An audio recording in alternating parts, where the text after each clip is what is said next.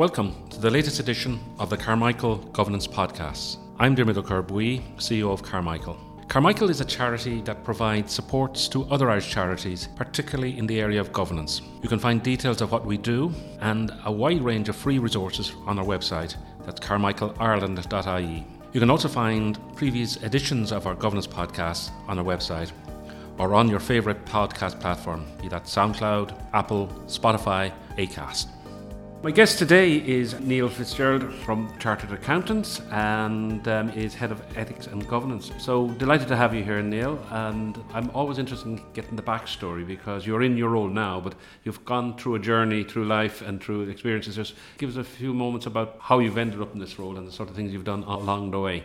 Well, I guess it um, it all began, Dermot, many moons ago. After a brief stint on an internship program with McKinsey and Co in San Francisco, I returned home to Ireland to begin a three-year chartered accounting training contract with PricewaterhouseCoopers at the time. And once I qualified there, I remained with them for several years, developing and furthering my experience in audit accounting across a number of industries, including technology, communications, hospitality, media, retail, medical care, but importantly, the charity and not for profit sector.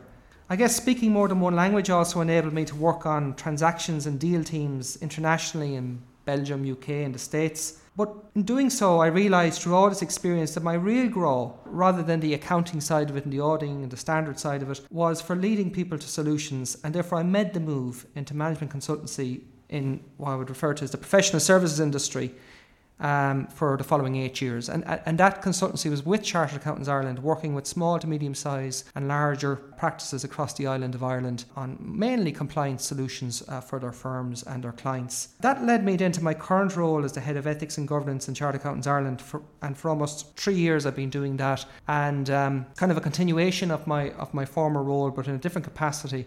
That I'm focused now solely on, on, on ethics, which is very important for the uh, profession, the accountancy profession, and governance, which transcends everything that we do in, in our profession. And there's certainly no shortage of opportunities to lead solutions or projects in this area, uh, in that space. Yeah, an interesting mm-hmm. journey. But as a, like, like things, you always you learn and, and as you move along. So all, all these various things are building blocks to it's iterative. To help yes. where yeah. you are now. Mm. Ethics and governance and, and chartered accountants probably wouldn't be sort of natural bedfellows when, if you think about it. But what does your role entail? I'll describe what the role is, and I'll probably give you a bit of a flavour for, for, for why such a role exists in Chartered Accountants Ireland. It's not, it's not unusual at all in any professional body in the accountancy world that, that, that, this, that this role exists. But I suppose as head of ethics and governance, I'm responsible. I lead the policy, the thought leadership, I coordinate the activities that would be of relevance to professional and business ethics specifically rather than personal ethics, but professional and business ethics and corporate governance across Chartered Accountants Ireland. Now, it's important to understand the context of what that is because Chartered Accountants Ireland is actually an all island professional accountancy body.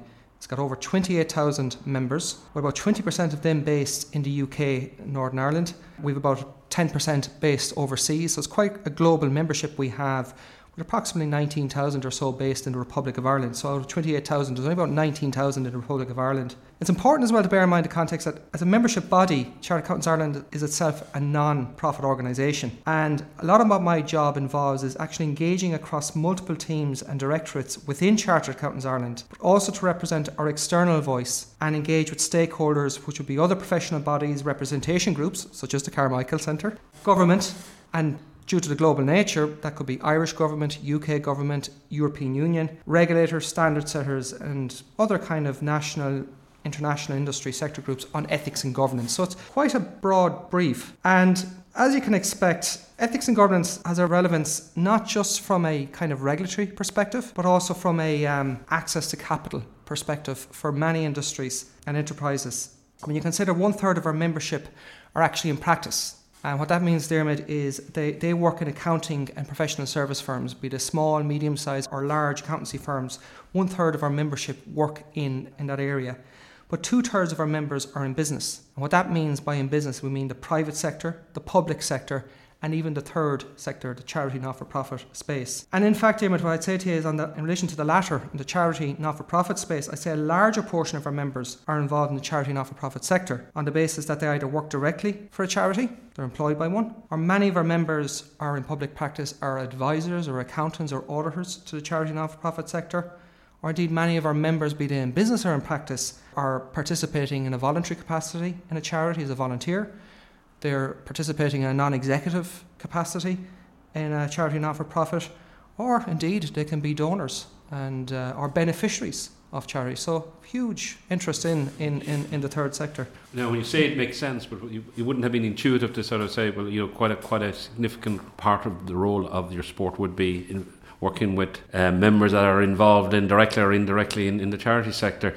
Um, ethics part of I'm interested in ethics because for you, how would you say ethics manifests itself or, or fails to manifest itself in, in, in, in the workplace? Oh, you certainly lined up tough questions today. Um, ethics, first of all, you asked the question, what is ethics? It's an interesting question in its own right. Um, in 2018, I led the development of um, what we call the Concise Guide of Ethics and Governance for the Charity Not for Profit Sector. So here's plug number one, Dermot. Okay. um, so, given its focus, the focus of the guide, and our commitment, obviously, Accountants Ireland to support important work in this sector, the guide is free to download. It's and you'll find it on our Ethics Resource Centre. I'll, I'll let you Google that. But I refer to it because of the question: What is ethics? And I remember when we were developing that guide, we travelled across the Republic of Ireland and Northern Ireland, meeting regulators, donors, management staff, volunteers, board members of charities and not for profits, either individually or in focus groups. Huge amount of engagement in developing this guide. Consider advice from the sector to the sector. In doing that work, we developed what we call a discussion guide to make sure that I consistently asked everybody a minimum set of questions. I'm sure you've done that here today as well. And the question we asked in relation to ethics is Does your organisation apply or adhere to a certain code of ethics? And when I asked this question, more times than not, I was met with a resounding period of silence, I would say. Yes. Silence. Okay, yes. Okay. And the first couple of times I did that, I thought, oof, I'm asking something awkward here. I've put something difficult to them. But after the silence, because I just let the silence sit there, without any prompt from me, a gradual discussion developed on that topic of ethics. And by the end of all the interviews and focus groups, I realised that ethics is something that, if you can't define it immediately, it's something that requires thought and reflection.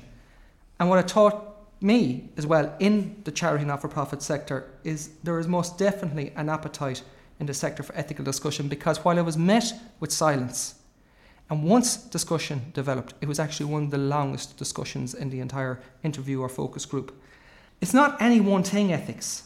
And I guess the dictionary definition would be the moral principles that govern a person's behaviour or something along that, those lines. It's kind of universal definition. My experience of it, however, in, in dealing with, with organisations, or, or, more importantly, when we talk about ethics, we talk about individuals. The meaning to every individual is more than that, and it involves kind of an exploration of principles and values that are most important to them. Now, we often hear in corporate governance about companies and organisations being owned separate legal identities. So, I guess you can look at an organisation in the same context as an individual.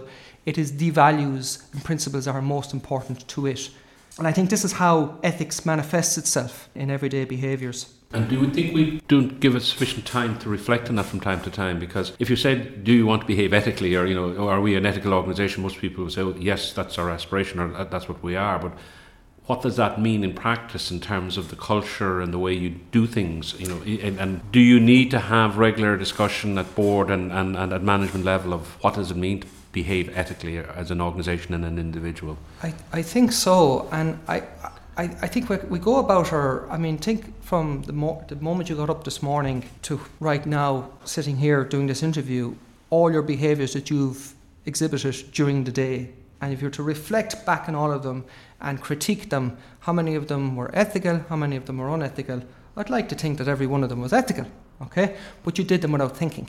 They were an automatic response based on your your individual ethics and values. Um, it's a bit more complex than that for an organisation because an organisation is not one individual. It is made up of a collective of people internal in the organisation, but also interacting with people externally. So that's what makes it complex, and that's what leads us to what you call the, what you refer to there as the ethical organisational culture. So many would kind of attribute responsibility, I guess, to the chair of the board. To we, we often hear about. Um, many would highlight the importance of the chair, perhaps in encouraging an open culture of ethical discussion at the board and establishing the tone at the top for a high ethical standard in the organisation.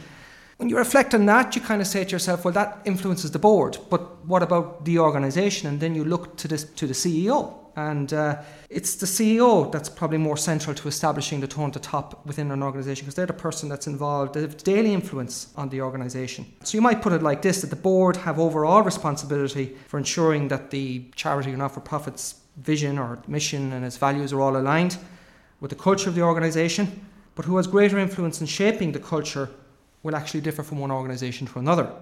It'll be influenced by lots in internal and external factors. For example, the founding values of the charity not for profit, the staff, the regulatory landscape. We've seen that in the corporate charities governance code. I think principle two, they're behaving with integrity. Political environment, social norms, trade union participation if it's involved in your in, in your charity, history of the organisation, the leadership capability of the organisation. That's where the CEO comes in the level of ambition for people to engage, common values shared across the organisation. From what I'm saying there, it's not just about the tone at the top, it's kind of what we call the echo from the bottom, per se. And it's sort of how the organisation behaves and manifests itself on a daily daily basis. And that relies on every individual in the organisation. It's not, it's not a collective. And what behaviours are tolerated or not tolerated will be part of that in terms yeah, exactly. of calling out unethical or bad behaviours is something part of having that ethical. It's one thing that we do on time to time come across in, in the sector, and I don't know if it's a particular problem in the sector of bad behaviours in terms of bullying and power imbalances. Um, I think that would speak to sort of the lack of an, a strong ethical culture in the organisation or adherence to good practice. It could point to the absence of an ethical culture or could point to the absence or lack of ethics of an individual. Yeah, yeah. So you have to look at the situation. It's certainly when instances like that come to light, that's when you need the time to reflect and, and look at them and, and give them the time, not to dismiss them as once offs. They may just be once offs, but they need to be dealt with. It's, it's, it's, it's like the saying you, you can have lots of little things that go unchecked and then they all amount to one big thing or those little things get bigger and bigger. So you have to keep everything in check. I think part of the thing is is, is, is because I've have I've had a few conversations with people ringing up with, with, issues that they're having this week. So it's it's sort of but it's calling out unacceptable actions and behaviours uh, appropriately before they fester or snowball into bigger problems that become very complex and very fraught. Absolutely. to address. And I think that's part of the, as you said, it's the leadership, but it's also having the, the board aligned to that thought process and, and, and the board the board having those discussions from time to time. If we have ethics if we have values what actually does that mean? And what kind of behaviors do we want to reinforce that? And we can see by our, our actions and by the, uh, the nature of the organization that we are adhering to a good it's an important part of risk assessment. It's it's it's your reputational risk and we talk a lot about accountability and trust in the in the sector.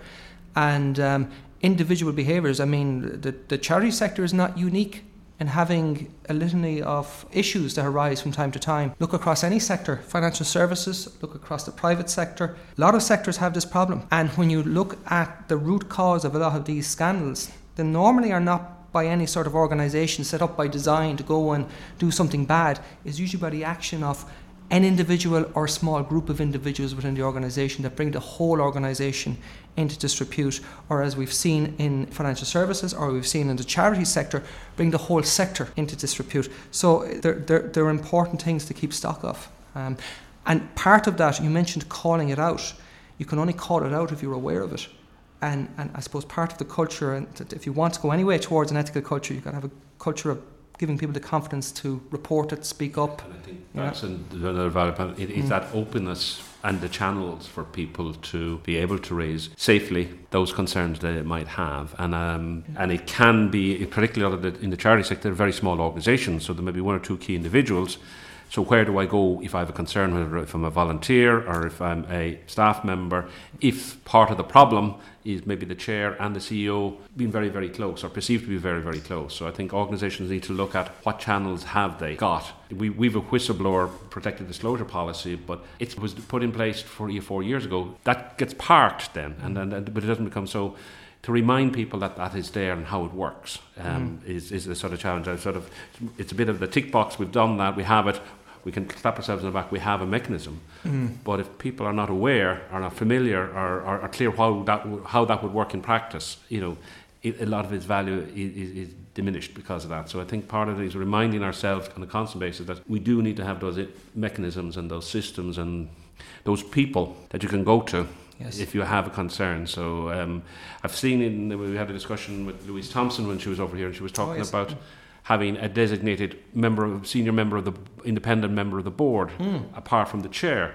Have you seen that work in practice, and and and, and uh, what's your thoughts on that? I can speak. I suppose speaking a little bit from my own experience. We talk about significant influencers and I use that language because you're a significant influencer in your life. We, we have a number of significant influencers. Sometimes you don't actually speak to anybody in the organization. Sometimes you might speak to a family member. Sometimes you might speak to a friend or a colleague, a fellow accountant, or something like that. Or then within the organization, there might be someone else you will go to to speak about a, a certain thing.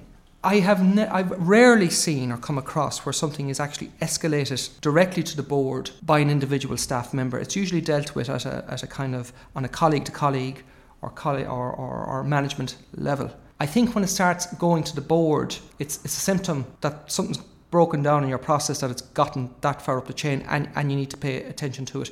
It's not unusual that you'd have perhaps to chair the audit committee as being the recipient of, um, of, of a disclosure. Now, it doesn't have to be a whistleblowing disclosure, it can just be a concern. Um, you can have anonymous helplines and anonymous email boxes. People like to speak to people. It can be a verbal conversation, it can be in writing. So I think in reality, that's the way it works. And I guess is having the systems and processes we, we have. I know in Accountants Ireland, I, am not aware of any whistleblowing issues in Accountants Ireland, but I know we have a peer to peer network set up that if you're having difficulty at any stage, a member of one team is having difficulty with a, with a colleague or perhaps with a member or with somebody, with, a, with one of our committees members, they can go speak to somebody on another team. Just literally have a cup of coffee an air issue, and sometimes that's all you need. But where it becomes kind of symptomatic of a, perhaps you mentioned the word bullying, or perhaps have witnessed something untoward, that's when you need to start taking it more serious and then escalation.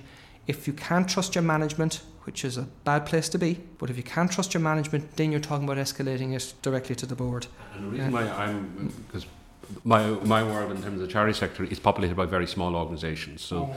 you may be only have a small number of staff, and th- there can be a serious power imbalance between those, those staff. But if you have a manager or CEO, you may then have a number of relatively junior staff.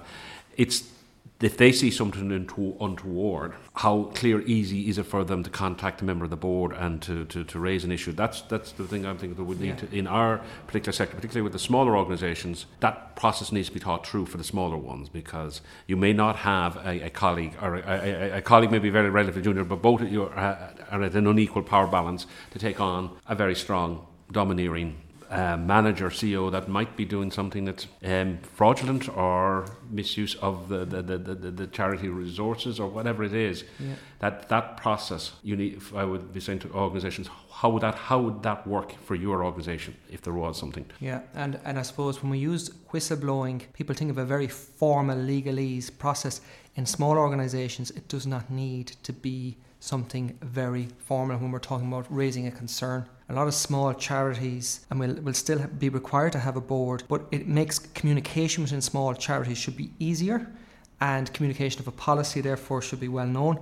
But a lot of small charities as well are part of networks. Um, they be getting support from the Wheel, the Charity Institute, Carmichael, and those organisations tend to provide guidelines as well uh, to them or, or, or, advise on mechanisms for, for, for raising those things. So you would hope that it's easier within small organisations to identify who you need to go and talk to. Uh, sometimes in the larger organisations it's more difficult because of the formal structures makes it harder. What sort of things would you like to see this charity sector take on in the whole area of creating that stronger ethical and governance culture I have a particular grow for the sector. I'm, I'm involved in it myself in, in, in kind of um, a, a, a voluntary capacity, um, as well as working for a non for profit and, and, and doing a lot of interesting, exciting work in this area as part of my day job. But when you look at culture in, in, in charities and, and you start talking about values, I often see huge opportunity for the, the sector in the context that their entire purpose of what they're set up to achieve is for the benefit of society in some shape or form. And spot the accountant in the room when he refers to Section 3 of the Charities Act 2009, and you've got your list of, uh, of requirements to establish charitable purpose, and you've all these very worthwhile causes, be it the prevention of relief of poverty or advancement of religion or from other purposes benefit the community. So straight away they've got a purpose that is value driven as distinct from perhaps the private sector, uh, which has a for profit purpose, which is to make money and maximize return to shareholders. Charities are all about maximizing benefit for their beneficiaries. So they're starting from a very good starting point.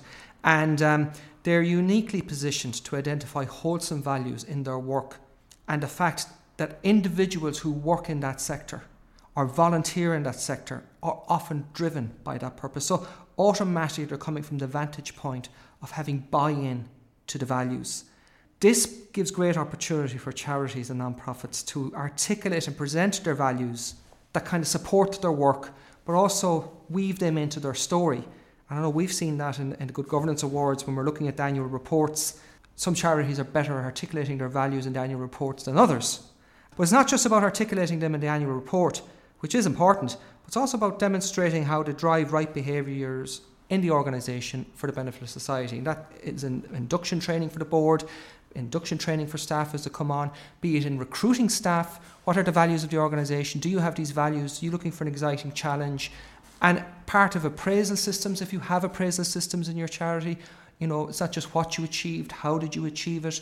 I mean, charities are ripe breeding grounds for demonstrating values more so than, than, than, than other sectors. Of course, Dermot, I say all of that, but the challenge is like any other challenge within charities and not for profits is the resources to, to put behind uh, putting all that in place. Um, but there's, there's impact to be achieved. And, yeah. and, uh, you know, capacity and resources and time um, can be a challenge. And I do agree. You know, you, you when you are a char- you have a charitable purpose, so you, are starting with a, you're a head start in terms of ethical behaviours. Unfortunately, I would see from that where sometimes people's private view of the and, and the public benefit can get distorted and, and it becomes more about the individual rather than the, the, the, the charity and the organisation and those boundaries can get, get blurred in terms of am I doing this for myself or am I doing it for, for, for, for the charity? And sometimes the sort of the, the judgments the decisions and the actions can get tainted by a mis, mis, misguided understanding of what, what's in the best interest of the charity or what's in my own personal best interest. And we've seen, and unfortunately, some of, some of that. So, part of that, I would say the counterbalance in, in that is making sure that the board is attuned. Human behaviour is anything but consistent, and we're all subject to ethical lapses at points in time, usually rationalised by the means justifies the end and all those things. If I might mention that another guide, plug number two, Dermot. Good, okay. Good. Why not? Uh, and also free download. Okay, from our governance we, resource we like center. free downloads okay? here. Yes. Um, this is all for the public benefit. So we developed what we call a concise guide for directors, which is kind of a five-step approach to considering organisational culture. So a lot of what I've actually been talking about, we've actually gone and developed a unique five-step approach that if you are a director or on a board so we're kind of aiming it at that level. What you should be considering in relation to in relation to organisational culture in, in your organisation. And I guess just to give you a very brief flavour of what those five steps are, and you can refer to the guide for more detail. But the five steps are if you want to promote and develop a culture within your organisation of any shape or form, so an ethical culture or whatever culture is you want to develop, before you begin any journey, you must first establish where you are the first step we would recommend is that you assess the current culture of the organisation in, in, that regard. And now that step is not a quick step. That's quite a a lot of effort is required at that stuff. Even choosing what method, there's lots of tools and methodologies available to do that, and even the choice of that, and it requ- requires some thought. The second step, uh, once the first step is being completed, is once you've assessed the current culture, you then go towards evaluating its effectiveness. So here's what you have. So you don't have to look at that and say, it is what it is, of what we have, what works well and what doesn't.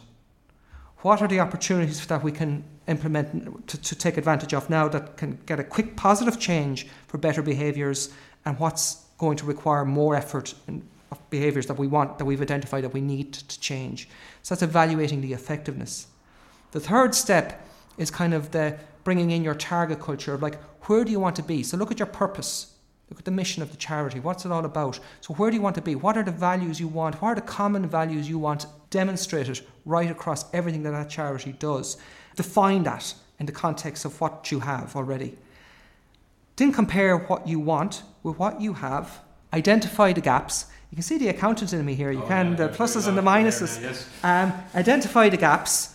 So then, once you've identified the gaps, you quickly realise that you can't do everything. Okay, whether you're private sector with lots of money or your or charity sector with no money, um, you can never do everything. So you identify the gaps, and the exercise there then is to prioritise what it is you're going to focus attention on in a kind of uh, in, in a change program. We hear the words transformational change sometimes, which sounds fancy and very Harvard business like. Transformation changes is when you're in a dramatic situation where you need to actually transform your organization. Most cultural change is not transformational, it's actually refining little parts of the organization, little tweaks here and there to how we do things. So, not all change is massive. And then the fifth and final step is obviously to close. You've identified what you're going to do, and the fifth step then is kind of you implement your change program, what it is, go about doing it and implementing it. And you know the beautiful thing about five step approaches and, and, and these types of diagrams is they're, they're, they're cyclical. So at the end of your close the gaps, you go back and say, Have I achieved? And how do you do that? You go back and assess your culture and you start the whole thing over again. So it's, it's quite a useful guide. It, these concise guides, they're, they're written with lots of nice pictures and, And they're, short they're, they're narratives. available on, on, on your, your, your website. What, Yeah, what- so- just, just put the website. Just well, the, the, easy way. So we have an ethics resource centre and we have a governance resource centre. The easiest way to remember it, our website is www.charteredaccountants.ie. For the ethics resource centre, you go forward slash ethics. For the governance resource centre, you go forward slash governance. and there's lots of more useful information. There's there. loads of stuff on there, loads of good stuff on there. Excellent. It's been fantastic and uh, really, really informative as well. So I enjoy I enjoy these podcasts because I, I'm always learning. So thank you very much, Neil. That has been fantastic and um, good luck with that very valuable role. And, and it's good to have ethical and well governance compliant uh, um, accountants out there that are so valuable to the sector. So thank you. Thank you, Dermot. Thank you for listening to our latest Carmichael Governance podcast. We hope you enjoyed it. If you did, it would be of great benefit to us if you could give it a rating, as that helps to create greater awareness of these podcasts. So until the next time, Slán go fóill.